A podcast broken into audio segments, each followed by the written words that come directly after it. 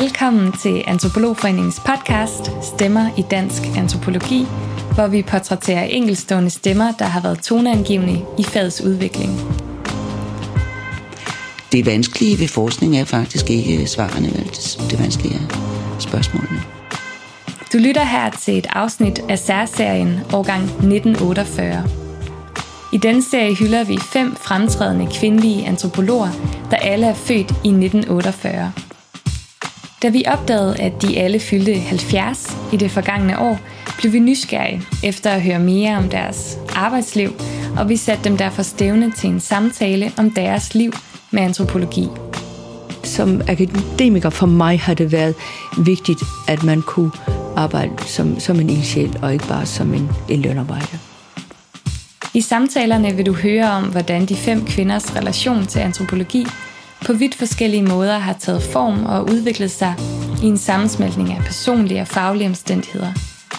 De fortæller om nysgerrighed, om hårdt arbejde og ikke mindst om de vendepunkter og tilfældigheder, der har defineret deres professionelle udvikling.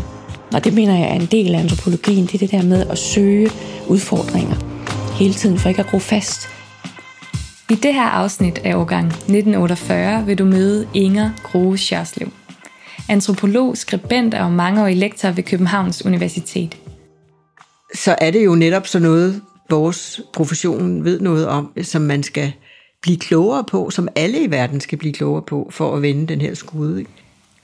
Inger blev magister fra Københavns Universitet i 79 og begyndte sin karriere som museumsinspektør på Nationalmuseets etnografiske samling – efter fire år som direktør i IUGIA vendte Inger sig tilbage til universitetet som lektor i 98, hvor hun har siddet indtil sin fratrædelse i februar 2019. Inger har gennem sit arbejdsliv markeret sig som en utrolig kompetent formidler, og hun har formået at videregive antropologiens mange spidsfindigheder til både studerende og den bredere befolkning. Vi møder Inger på hendes kontor i det gamle kommunehospital i Indre København, der nu blandt andet bebos af Institut for Antropologi ved Københavns Universitet. Jeg hedder Inger Grue Sjørslev. Øh, mellemnavnet hører jo med, selvom jeg ikke bruger det i, min, øh, i mit fag. Øh, jeg bor her i København og har gjort det i mere end 50 år, men øh, jeg gik i skole i provinsen i Nyborg, boede også lidt i Jylland og andre steder. Øh, og selvom det er mange år siden, så har det nok præget mig altid, at jeg ikke var københavner, men kom udefra og til København. Altså det var simpelthen mit første og måske største kulturschok at komme fra Nyborg til København i 1967. Jeg bor øh, ude i Brumleby. Det har også en lidt kulturhistorisk øh, betydning fordi det er et en lille landsby i øh, her midt på Østerbro. Og jeg bor sammen med øh, Flemming Røgels, som er kultursociolog og digter, og det har gjort i 20 år. Nej, jeg har jo 20 år. Og det har faktisk også lidt betydning. Ikke sådan for mine formative år som antropolog, men øh, nok for den måde, jeg tænker om faget i dag. Spændende, det håber jeg, at vi skal tale mere om. Lad os gå tilbage til, til måske Nyborg. Det må mm. du fortælle os, men indledningsvis, hvordan mødte du antropologien første gang? Og hvornår mødte du den, og kan du huske, hvilket indtryk det gjorde på dig? Altså, når I stiller det spørgsmål, så øh, melder der sig et billede i mit hoved, som ikke øh, kommer fra Nyborg. Altså, jeg, jeg mødte først antropologien, da jeg kom til København. Og det gik til på den måde, at jeg begyndte at læse psykologi først, da jeg som 18-årig kom hertil. Og det gjorde jeg et år, og var for så vidt vældig optaget af det, men jeg synes også, at det var for begrænset. Det var for naturhistorisk, det var for... Altså, der var flere rotter i labyrinter, end der var mennesker i samfund og kultur. Og det var det, jeg sådan havde en ikke særlig præcis, sådan en ret diffus fornemmelse af, at, at jeg interesserede mig for. Så da der var gået et år, Øh, og det blev sommerferie, så tænkte jeg, skal jeg fortsætte med psykologi, eller skal jeg finde på noget andet? Og før jeg besluttede det, tog jeg min cykel og cyklede rundt til forskellige institutter i København. Der var jo ikke noget internet. Jeg kunne jo ikke google mig til de andre muligheder. Og et af de første steder, jeg kom, det er så den scene, der står tydeligt for mig i erindringen. Det er, jeg øh, stillede min cykel her skråt over for, hvor vi sidder nu, på øh, det, vi kaldte, det er den gamle polytekniske læreranstalt. Men dengang lå Institut for Antropologi der. Det hed Institut for Antropologi og Etnologi. Og der satte jeg min cykel og gik ind, og øh, så stod der en øh, flot fyr ved fotokopieringsmaskinen og sagde, hej, er du en af de nye? Og så sagde jeg, det ved jeg ikke. Og så kom der en anden sød fyr, Øh, der smilede lige så stort og sagde, velkommen. Og så tænkte jeg, det kan da godt være, at jeg virkelig er en af de nye her, når de er så søde. Og øh, de fortalte mig lidt om, hvad, hvad faget var, og så gik jeg hjem og læste lidt på det selv, og fandt ud af, at det nok var det, der kom nærmest øh, det, jeg søgte, og som jeg øh, havde fundet ud af lidt gennem min åbenbaring, mens jeg læste psykologi, at det er det der, det er det, du vil, det er det, du er interesseret i. For vi havde på psykologi et enkelt fag, øh, jeg kan ikke huske, hvad det hed, men det hed noget med samfund og vi læste en bog på svensk, der hed Människan som samhällsvarelse. Og i den var der en øh, øh, øh, øh fremstilling af det, der hedder Sapir-Whorf-hypotesen, som er en, øh, en tese om, at sprog og tænkning og sprog og perception hænger tæt sammen. Den er blevet vældig kritiseret, men skidt med det i den her sammenhæng. Øhm, det berømte, den berømte eksemplificering af den tese er, at det her med es, eskimoerne, det måtte man gerne sige dengang, nu siger vi inuiternes mange forskellige ord for sne, men øh, det, at de ikke havde en samlebetegnelse for begrebet sne. Så min åbenbaring bestod i, at da jeg hørte det, så så jeg fuldstændig tydeligt for mig, uden nogensinde at have været i nærheden af Arktis, eller Grønland, eller noget, så så jeg pludselig for mig et nuanceret landskab af det, vi bare ville betegne som hvid sne. Med sne af den ene slags, og sne af den anden slags, og sne af den tredje slags. Altså det gik op for mig, hold da op, her er noget. Det er vel nok spændende. Og det er jo det, du er interesseret dig for. Det er, hvordan det folk har inde i hovederne, hænger sammen med kultur og opfattelse af deres omverden. Og de to søde fyre, de fik sagt tilstrækkeligt, de fik ikke forklaret mig det hele, men de fik sagt tilstrækkeligt til, at, at jeg øh, fandt ud af, at det var nok, det hørte nok hjemme under antropologi, det jeg interesserede mig for. Så bliver jeg hængende der. Og øh, det var et lille institut, vi var vel ikke engang 100, så vi kendte jo alle sammen hinanden. Og der blev holdt øh, fester, gode fester, små vilde, hvor de der drenge, som jeg alle sammen husker så meget høje. Jeg kan også huske, hvem de var, og hvad de hed, og så videre. Nogle af dem er, er blevet i faget. Men øh, jeg kan huske de der fester, mange foregik ude i, øh, ude i Holtegade på Nørrebro, hvor et ensemble, der hed Tingluti Ensemblet, sådan et folkloristisk band, havde øvelokaler, og dem lånte vi så. Og så holdt vi fester derude med hvor der blev lavet brune ris i riset med skål, og blev drukket rigtig mange bajer og røget noget has. Og de der drenge, som jeg husker så meget høje, alle sammen, selvom jeg jo ikke selv er sådan særlig ikke høj, de sådan svingede rundt med os få piger, og dansede jitterbug og hvad vi nu dansede. Det, det var ret sjovt, og, og, og meget uskyldigt egentlig alt sammen, plus minus hasen der og, og, og, og sådan et, øh, et lille gemeinschaft var øh, instituttet. Vi kendte alle sammen hinanden, det var ansigt til ansigt relationer, det var ikke særlig byråkratiseret, for ikke at sige, det var overhovedet ikke byråkratiseret. Øh, og der var ikke, øh, der var ikke så mange formelle regler. Det gik sådan meget øh, på sådan organisk vis, kan man sige. Så skete der noget det begyndte faktisk allerede i 69, et år efter jeg var begyndt her. Øh, der blev der holdt en debatuge, kaldte man det. Og det er sådan et, et af de markante tidspunkter i, øh, i instituttets historie, i, i hvert fald der i gamle dage. Ikke? hvor nogle af de, øh, de ældre studerende fandt ud af, at øh, der var noget helt galt her. Altså vi skulle ikke sidde og læse Radcliffe Brown, og alt hvad vi læste havde sådan positivistisk islet. Marxismen var ikke øh, repræsenteret.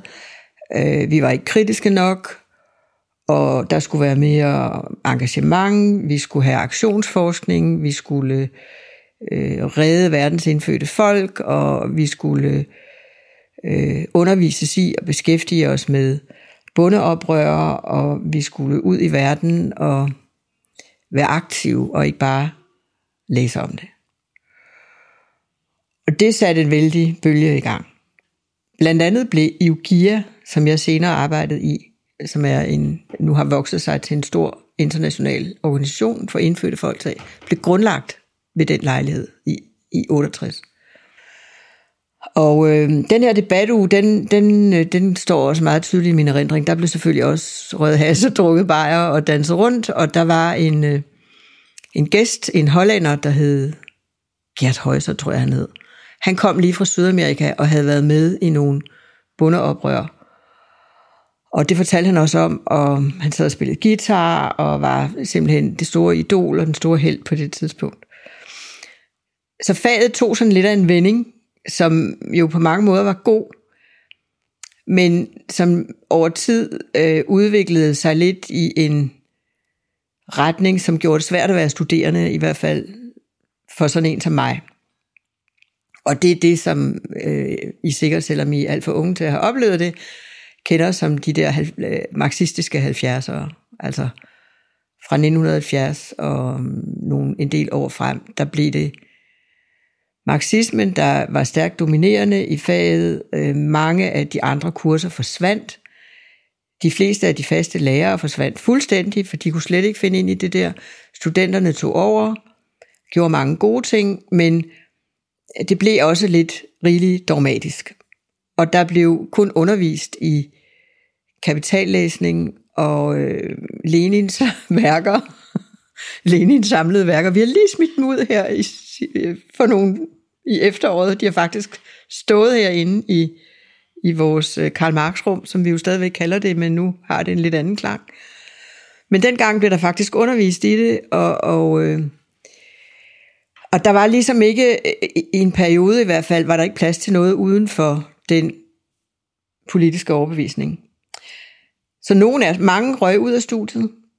For mit eget vedkommende hang jeg ved, sådan fordi jeg havde jo venner blandt de der folk, men jeg var ikke helt med på det. Jeg synes ikke, det var ikke lige sådan, det var ikke lige det, jeg ville, og jeg tænkte også, nej, altså der er der mere end en sandhed i verden, og rolig nu, og var det nu også så godt, hvad der skete i Sovjetunionen. Jeg var kritisk på distance, og i øvrigt interesserede jeg mig stadigvæk for, for det psykologiske, og så jeg ville egentlig gerne have haft noget med culture and personality, og Ruth Benedict, og øh, en monografi, jeg selv fandt, der hedder People of Allure, af en, der hed en kvinde, tilfældigvis også, der hed Cora Dubois, som ingen havde hørt om. Men som jeg tænkte, det er lige noget for mig, fordi hun har, hun, der er en hel masse om, hvad, hvad folk siger, hun snakker med dem, hun lavede endda lidt psykologiske test, det var jeg også interesseret i. Øh, og det var jeg simpelthen nødt til fuldstændig at holde undertrykt, eller, eller holde skjult og holde hemmeligt, at jeg havde de der interesser, så når jeg cyklede hjem fra det kongelige bibliotek, hvor man jo, altså man var meget på cykel dengang, fordi der ikke var anden måde at få adgang til viden på, end ved at bevæge sig fysisk rundt. Så når jeg kom hjem dernede fra, så havde jeg de der Colton Personality bøger sådan lidt gemt under et eller andet. Måske en bog om bønder i Sydamerika, som jeg også interesserede mig for, men, men øh, jeg var meget alene med de der interesser i nogle år.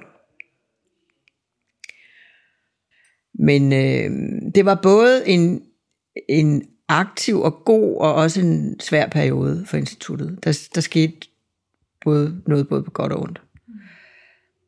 Men det skiftede så, da vi kom op midt i 70'erne. Øh, tog det lidt af en drejning, og det har en del af, for mig i hvert fald, har det rigtig meget at gøre med, at øh, en gruppe af os, øh, nogen fra instituttet og nogen fra Nationalmuseet, hvor jeg i mellemtiden havde fået studenterjob. Og det reddede nok mit antropologiske liv, ved at tro. Ellers kan det godt være, at jeg var droppet ud i de der hæftige marxistiske år. Men jeg havde fået job på Nationalmuseet, og det var jeg rigtig glad for at komme en slags mesterlærer, lærte en masse af det, af de der gamle positivistiske øh, etnografer nede på, på etnografisk samling, som de andre jo kritiserede. Men de kunne jo også noget, og det lærte jeg meget af. Så var der en gruppe kvinder, øh, dels fra instituttet, og så nogle af os fra museet.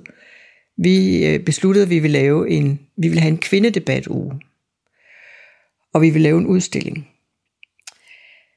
1975 blev af FN erklæret for øh, kvindeår. Så der var ret meget gang i den. Der var også kunstnere, der lavede udstillingen på Charlottenborg. Rødstrømperne, rødstrømpebevægelsen var i fuldt, fuld flor, ikke? og der, der var sådan virkelig gang i, i det med kvindebevægelsen. Så vi ville også være med på den faglige måde. Og det kom vi. Vi sad et par år og arbejdede sammen i den der gruppe, og øh, endte med i 77 at, at have en øh, pænt stor og meget, meget populær udstilling på Nationalmuseet, der hed Verdens Kvinder, og Kvinders Verden, som udover at være om kvinder, mener jeg faktisk virkelig bidrog til at få bragt etnografisk indsigt ud i den bredere offentlighed. Øh, der var meget der på formidlingsfronten, som, øh, som betød noget for den måde antropologien, etnografien, som det mest blev kaldt, øh, fik en stemme og, og fik en plads i samfundet på. Men for mig blev det den der kvindedebat uge og udstillingen, som øh, fik mig øh, ligesom hævet ind i faget igen med det, der interesserede mig. Så endte med at skrive speciale også om kvinder som minoritet, hed det. I 79 så endte jeg jo med at lave feltarbejde om den her afro-brasilianske religion, som hedder candomblé. Og i den er der et, sådan et pantheon af, af, af forskellige guder, og en af dem, øh, som hedder Ishu, er sådan en trickstergud, som øh, jeg enhændigt, men på grundlag af, hvad jeg har læst og hørt om denne skikkelse, har udnævnt til at være tilfældets Gud. Jeg har tit tænkt, at det nok var den, der havde øh, været haft en, en meget stærk finger med i spillet i min skæbne. Der har været rigtig mange tilfældigheder, som har været medbestemmende for, hvor jeg endte med at være, og hvad jeg endte med at gøre i faget. Øh, men der er også en linje i det, for øh, da vi havde lavet, da jeg havde lavet det her speciale magisterkonference, var det jo om, om, om, om kvindeantropologi med, med eksempler forskellige steder fra i verden. Så havde jeg undervejs jo, jeg lavede også en opgave om det her psykologiske. Øh, og det var i forbindelse med den opgave, jeg fandt nogle artikler om, øh, om candomblé, skrevet af en, der hedder Ruslandes. Og de fangede mig virkelig, øh, og, og jeg synes, de, det passede ind i, i det, der interesserede mig teoretisk.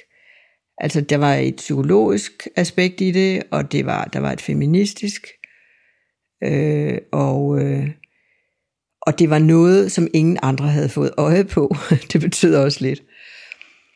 Og så var det foregik det i Sydamerika, og jeg havde været i Sydamerika en tur før, men uden der rigtig kom noget fagligt ud af det. Jeg ville gerne tilbage til Sydamerika. Jeg talte spansk og tænkte, så kunne jeg nok også snakke portugisisk. Det var måske lige optimistisk nok, men jeg kom der til det efterhånden. Øh, så så det, det var både lidt tilfældigheder, men også øh, der var også en linje i det, at jeg endte med at søge penge fra Forskningsrådet, da jeg havde fået min eksamen, øh, om at komme til Brasilien. Og jeg var enormt heldig, fordi øh, der sad i det der forskningsråd, sad Johannes Nikolajsen, som var vores professor i antropologi dengang. Og han var rigtig godt træt af de der marxister, som han nu havde hørt på i 10 år. Og så kom der pludselig sådan en fra sidelinjen. Så han sagde, jo, du skal da have nogle penge, så du kan rejse derud og forske i det. Og det fik jeg.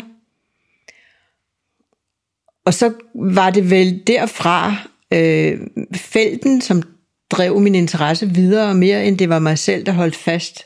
Fordi det her psykologiske gled lidt i baggrunden, da jeg lærte candomblé og øh, de der mennesker i, i, i den religion bedre at kende. øh, Øh, og fandt ud af, hvad det var for noget, så gled det lidt i baggrunden til fordel for det. Der er nok mere blevet mit kendemærke, øh, nemlig ritualets øh, karakter og ritualets øh, betydning og funktion som sådan en kondensering af, af det sociale, af socialiteten.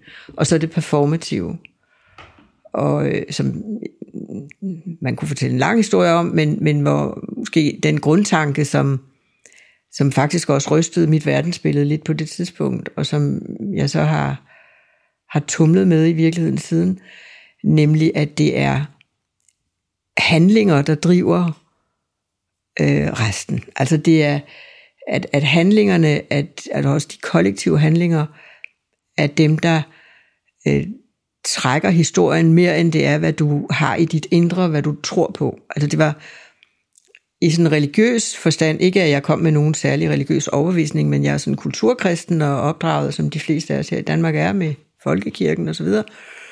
så jeg kom med sådan en idé om, at, at det var det indre, det handlede om, og jeg skulle jo øh, trænge ind i sjælelivet hos de her mennesker, jeg interesserede mig for, for at finde ud af, hvad det hele var for noget. Og det fandt jeg hurtigt ud af, sådan, det kunne det for det første ikke lade sig gøre, de var slet ikke interesserede. De kunne heller ikke forstå, hvorfor, hvad jeg skulle derind efter i deres sjælliv, for det handlede jo om, hvad vi gjorde sammen. Og det blev altså en anden slags åbenbaring for mig, at, at, øh, at det der med tro, altså det, det, det har en anden og meget mere social karakter. Og der vil jeg sige, jeg havde jo læst min Dyrkheim hjemmefra, men øh, jeg skal da love for, at jeg fik det genopfrisket, og, og på en måde har, har så også Dirk, Dyrkheim været med, med hans idé om, at, at det man hylder igennem religion er, er samfundet og det, det sociale. Ikke? Altså hans øh, meget store læggen vægt på ritualernes betydning og socialitetens betydning. Det har sådan været min følgesvend siden. Øh, og, og, og det der psykologiske, som jeg egentlig begyndte med, det er blevet trængt i baggrunden, for ikke at sige, nej, væk er det ikke, men, men det blev ikke det. Det blev noget andet. Om det så er det, jeg har præget faget med, ja, det er det forhåbentlig en lille smule, men, men, øh, men jeg tror, min rolle her som antropolog mere har været formidlerrollen. Og, og måske, øh, altså det er i hvert fald det, jeg har forsøgt at bestræbe mig på, at gøre og udvide rammerne for den akademiske genre en lille smule, ved at, at være bevidst om også, hvordan man skrev sine metoder og sin erkendelsesvej ind i felten, øh, ind i sine resultater. Men, øh, men om, om, om andre vil sige det samme om mig, det kan jeg jo ikke vide. Men sådan ser jeg det nok selv mest. Jeg kunne godt tænke mig at tale lidt mere om det her med dit håndværk, Inger. Hvordan du har lært det, og hvordan at, øh, at det er blevet til. Du har øh, mange erfaringer bag dig, og mange af dem er også uden for universitetsregi. Du fortalte også, at, at du startede et helt andet sted. Øh, du startede i, i museumsverdenen, og var senere hen så i, i GIA også. Hvis du tager os helt tilbage til din studietid, hvad var din drøm så dengang? Hvad drømte du om at blive eller lave, når du blev færdig på studiet? Hmm. Jamen, det er da et dejligt spørgsmål, men kan vide, om jeg overhovedet forestillede mig noget bestemt? Det tror jeg egentlig ikke. Altså, jeg, jeg husker mig selv som en, der havde ungdommens overmod. At det skulle da nok gå lige meget hvad. Og job, øh, det ved jeg ikke, øh, det går nok. Altså. Jeg har absolut aldrig været særlig en særlig god karriereøkonom. Jeg, jeg har aldrig været sådan en, ja, altså karrierebevidst eller målbevidst, øh, en, der vidste, at jeg ville være forsker, og jeg ville være god, og når jeg, inden jeg blev 40, så skulle jeg være professor. Det ligger meget langt for mig, og det, jeg tror faktisk heller ikke, der er ret mange af mine kolleger, der har det sådan. Jeg tror, vi er en anden slags, men, men nogen har måske lidt mere haft det sådan end, end lige mig. Da jeg gik i gymnasiet, var jeg var jeg klassens kritiske røst, og lidt øh, den anderledes pige. Øh, jeg var rigtig interesseret i at lære, og jeg var politisk bevidst. Jeg samlede jeg, underskrifter mod Vietnamkrigen, og øh, jeg gik til de møder, ingen andre gad gå til, og sådan noget. Ikke? Meget sikker på mig selv. Og det røg så lidt fløjten, da jeg kom til København. fordi det hele var meget mere uoverskueligt og, og, og svært, sådan rent øh, infrastrukturelt og praktisk, end jeg, end jeg havde forudset. Og så var der jo et masse andre, der mente nøjagtigt det samme som mig. Så tænkte jeg, nu skal jeg vist til at mene noget andet. Øh, så der, der gik en hel del år med at finde ud af, hvor jeg så var, og også hvad jeg ville. Men jeg tror, hvis jeg skal være meget ærlig og, og, og, og sådan tænke helt ud af institutionelle bokser og alting, så har, har jeg altid gerne vil skrive. Altså jeg kan bare godt lide at skrive. Og jeg skriver og skriver og skriver, og skuffen er fuld, og jeg kan ikke sige, hvad genre det er. Der er lidt af hvert. Øhm, havde jeg kunne leve af det, så havde jeg nok gjort det. Men omvendt, så er jeg også vældig glad for, at, at det ikke blev sådan. Fordi jeg tror også, det er en lidt ensom affære, og, og alt det her interaktion, samarbejde, lær, lærdom, erfaring, jeg har fået ved at være her i 20 år med studerende, og også før ved at være museet med nogle, en anden slags mennesker, og håndværkere, og jeg ved ikke hvad, og i UGIA med politikere, og møde statsrepræsentanter, og være i New York, og Genève, og FN, og alt det der, det vil jeg da ikke have undværet. Men, men jeg synes, mit liv her i akademia, som jo godt kan være en lidt lukket institution, hvis man ikke passer på, lukke sig lidt om sig selv, ikke? fordi vi, vi er så engagerede og lidenskabeligt engagerede, og vi har så travlt, og vi konkurrerer også meget, og, og sådan, øh, og synes, det er så umådeligt vigtigt, hvad vi foretager os. Det synes jeg alt sammen er helt udmærket. Men der er en bagside ved det, man skal passe på, at man lukker sig om sig selv, og at man glemmer verden udenfor, og at man bliver for selvhøjtidlig, og, øh, og ikke engang imellem sådan tager en dyb indånding og griner lidt af det hele og hinanden og sig selv. Ikke?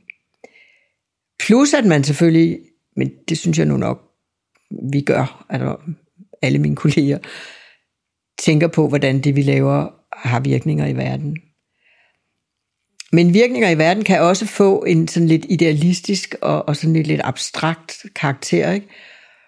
hvor det at have været ude i verden, nok gør, at man, øh, man, man ser også lidt, lidt, lidt mere nuanceret på den side af sagen. Og, og ved, for eksempel har jeg været med til nogle politiske forhandlinger om store ting. Altså det kunne betyde liv og død for en gruppe indfødte folk et eller andet sted. Og set, og jeg har lært så utrolig meget af det, altså set hvordan bitte små bevægelser i det sociale, at Nå, for pokker, nu er det hele gået i stå her i det her møde. Klokken er tre om natten, alle er dødtrætte, vi kan lige så godt gå hjem, det, vi kommer ikke videre. Men så pludselig så rejser øh, den newzealandske repræsentant sig op, og det er en sympatisk øh, kvinde, som går hen til en magtfuld øh, øh, mandlig øh, regeringsrepræsentant fra, lad os sige, Kanada, og de visker lidt, og så bliver der sagt et eller andet, og så er der pludselig skub i det der møde igen. Og så bevæger det sig, og så er der, ender det med at være et lille bitte, bitte skridt videre i en proces, som over 10-20 år ender med, at oprindelige folk, indfødte folk, har deres eget forum i FN. Det var konkret det, det handlede om. Ikke? Men altså som et, et eksempel på, hvordan det der impact i verden, det er altså ikke sådan noget fluffy, som vi kan skrive op på øh, i, i et, et eller andet øh, schema om, hvad vi nu har bedrevet her, det er, det er noget, man finder ud af, hvordan foregår ved at være derude, og det er, de, det er også tit de små tings øh, bevægelser, og ikke det, at du kan komme, ingen kan komme, det selv den bedste antropolog kan træde ud på en politisk scene og sige, nu skal I høre, jeg ved, hvordan det hænger sammen, jeg har forsket i det i 12 år, I er nødt til at lave det om. Det sker ikke.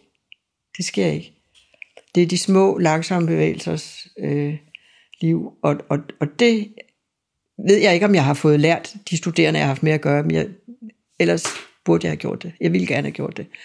For det har været med, meget, været med mig hele tiden. Og så afslutningsvis, så kunne jeg godt tænke mig at tale en lille smule om, om fremtiden.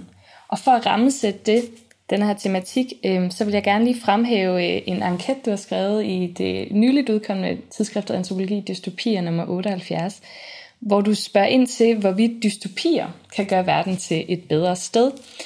Du skriver, øh, at der er rigeligt belæg for, at verden er på vej et, øh, et sted hen, der måske ikke altid er så godt. Og du skriver også, at øh, vi har brug for at ændre retning, og den retning kan vi ændre øh, med dystopierne, fordi de kan bruges til at vække vores, vaksomhed og vores evne og vores motivation til at ændre på tingene. Øhm, og i den forbindelse skriver du også om det, du allerede har fortalt om, at, at vi bør tænke kritisk, øhm, og at det er handlingerne, der trækker historien, som du også sagde lige før. Så i lyset af alle de her refleksioner om vores samtid, øhm, som du også i denne her enquete betegner som pessimismens paradoxale tidsalder, hvilken fremtid ser du så for antropologien? Hvilke muligheder og udfordringer tror du, antropologien går i møde? Store, store udfordringer, men også store muligheder.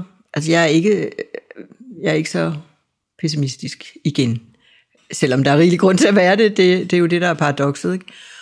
Men, øh, men som jeg også fik læst mig lidt frem til i den der enkete, så er der jo meget, der faktisk går bedre i verden. Og det skal man da ikke lige glemme. Uden af den grund at blive jubeloptimist, for jeg synes, at øh, det strammer der til her for tiden. Og altså klimaproblemet og øh, kriserne på den front kender vi alle til. Demokratiets trængsel, ikke? Øh, synes jeg nok her virkelig på det sidste er, er, en, er en meget øh, bekymrende ting. Men verden har jo været i krise før, og kriser kan også blive til noget godt, siger psykologerne. Altså, jeg, jeg kan jo ikke, selvom jeg ikke...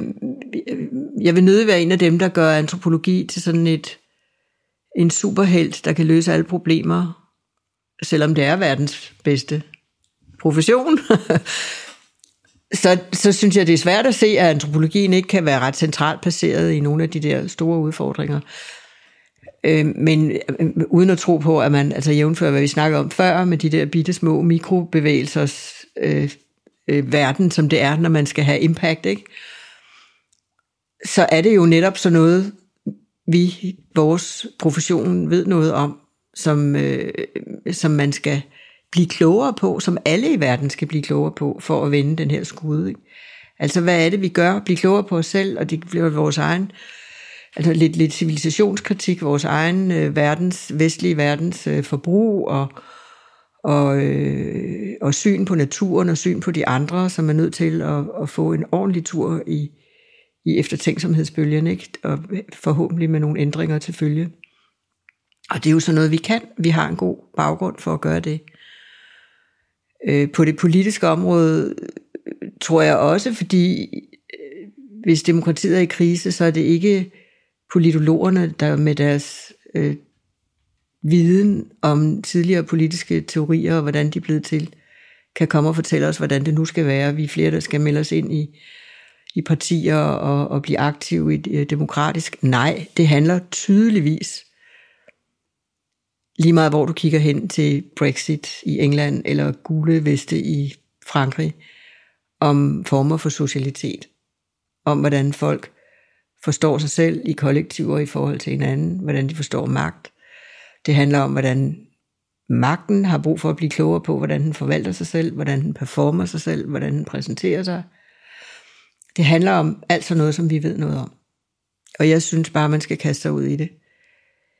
Altså hvis jeg skulle sige en ting, et godt råd til fremtidige antropologer, øh, som også er en lille bitte bekymring for en vis drejning, noget af antropologien har taget, så vil jeg sige, hvis vi nu kalder det mikro- og makroprocesser, for at forenkle noget, der ikke kan forenkle så meget, men antropologien er smadret god til mikrotingene, og vi har i de seneste 10 år været vældig gode til med fænomenologisk inspiration især, at gå ind i folks erfaringsverdener, livsverdener, fremstille også anderledes, måske også radikalt anderledes måder at være i verden på.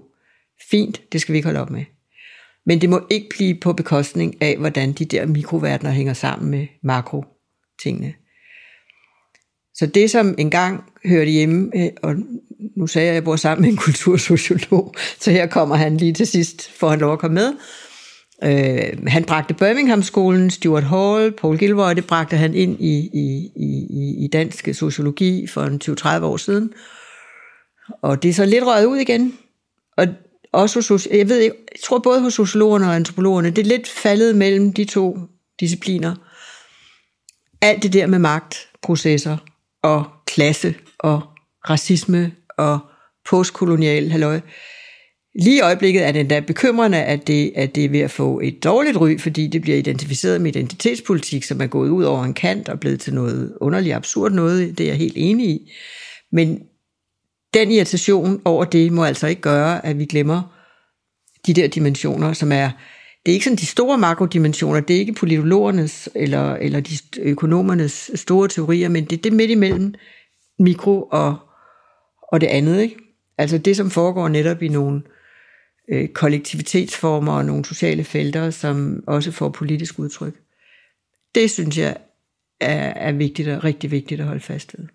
Så man skal altså ikke bare ind i de der mikroverdener, man skal også lidt ud af dem igen, og, og heller ikke glemme det kritiske blik. I tidsskriftet Antropologi nummer 76, øh, det tema nummer, der hedder genre, der har du en position. Øh, den hedder Genren som håndværk. Du laver en øh, tilbagereflektion på din monografi, som vi også har talt om. Du skriver, Den verden, jeg studerede, blev et redskab for min egen selverkendelse. Og ud fra det, du har allerede talt lidt om, ud fra det citat, så kunne jeg godt tænke mig her til sidst at spørge dig, om du kan uddybe lidt på den her bemærkning, hvordan antropologien har flettet sig ind i dit liv som Inger. Mm. altså, hvis jeg skal, jeg skal svinge mig højt op, så kan jeg sige, at jeg har overlevet på den. Altså, jeg tror ikke, jeg ville være død, men intellektuelt måske lidt mere død, end jeg endte med at blive.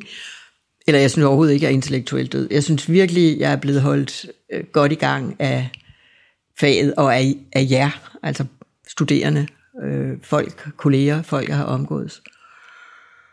Øh, men øh, den, den, det, det der candomblé og det her feltarbejde, jo også det at tage ud alene, det gjorde man jo dengang. Det gør nogen også stadig, men man er, dengang var man virkelig langt væk. Og jeg var helt alene. Øh, jeg havde ikke familie med, og jeg havde ikke nogen kærester med, og der var ikke noget, der hed Skype. Det var virkelig, det er sådan lidt at udsætte sig, ikke? Og det, det siger jeg ikke, at man skal og behøver at gøre overhovedet ikke. Man kan sagtens nå af andre veje til en erkendelse, som også rykker ved, ved, ved en selv, altså gennem det, man, man gør. Ikke? Men for mig var det stort. Og altså, vi har jo begrebet rite passage, en overgangsrite. Ikke? Og selvom det aldrig sådan ligesom blev fejret eller markeret, så var det det for mig. Altså jeg, jeg blev voksen, sådan voksen individuation. Øh, altså de der ting, som man jo, sjovt nok, altså det jeg egentlig var interesseret i, i, i psykologien, det er ligesom blevet levet igennem for mig ved at gøre noget. Ved at tage derud og være der og stå det igennem. Og komme hjem og få det formet i noget skrift. Og jeg havde faktisk et citat. Det er en gammel sociolog, der hedder C. Wright Mills, fra en bog, der hedder Den sociologiske fantasi. Og han siger noget med, at øh, hvis man vælger sådan et, en, en form for lærdom, som det her er, vores også er, ikke? jamen så, bliver det, så vælger man en livsstil. Og det er nok ikke helt forkert. Man arbejder hårdt, og man kan godt en gang imellem føle, at man bliver sådan lidt kanibaliseret af det. Det spiser hele ens liv. Også når man arbejder her på et universitet. Ikke? Men omvendt, og det er det vigtigste, synes jeg alligevel, så er det et kolossalt privilegium at have den frihed. Jeg håber, jeg håber også, I får den. Jeg håber, de næste generationer får den også. Det håber jeg virkelig. At have den frihed til at både styre sit eget liv og arbejde sammen som en fælles ting. Og, og ikke ligesom have de der vandtætte, overhovedet ikke vandtætte skodder mellem, hvad er det, jeg lærer her ved at undervise og ved at læse bøgerne, og hvad er det, jeg øh, så, øh, gør med mig selv for at blive et større og klogere og visere, hvad man nu drømmer om at blive menneske. Det er ikke to forskellige ting.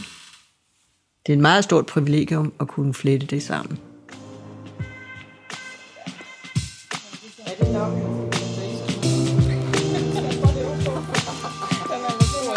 Du har lyttet til et afsnit af Årgang 1948 i podcastserien Stemmer i Dansk Antropologi, en podcastrække produceret af Antropologforeningen Danmark.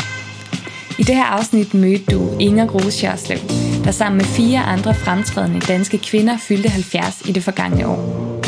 Husk, at du kan finde de andre interviews fra årgang 1948-serien på vores podcastkanal, som er tilgængelig på foreningens hjemmeside på iTunes og SoundCloud. Er du ikke allerede medlem af Antropologforeningen Danmark, så kan du også blive det i dag ved at tilmelde dig på foreningens hjemmeside, og den finder du på www.antropologforeningen.dk, hvor du desuden kan holde dig opdateret på vores events, vores happy hours og øvrige aktiviteter. Du kan også like vores Facebook-side eller blive en del af foreningens netværk gennem Twitter og LinkedIn. Mit navn er Sissel Marie, og på vegne af Antropologforeningen vil jeg gerne sige tak, fordi du lyttede med.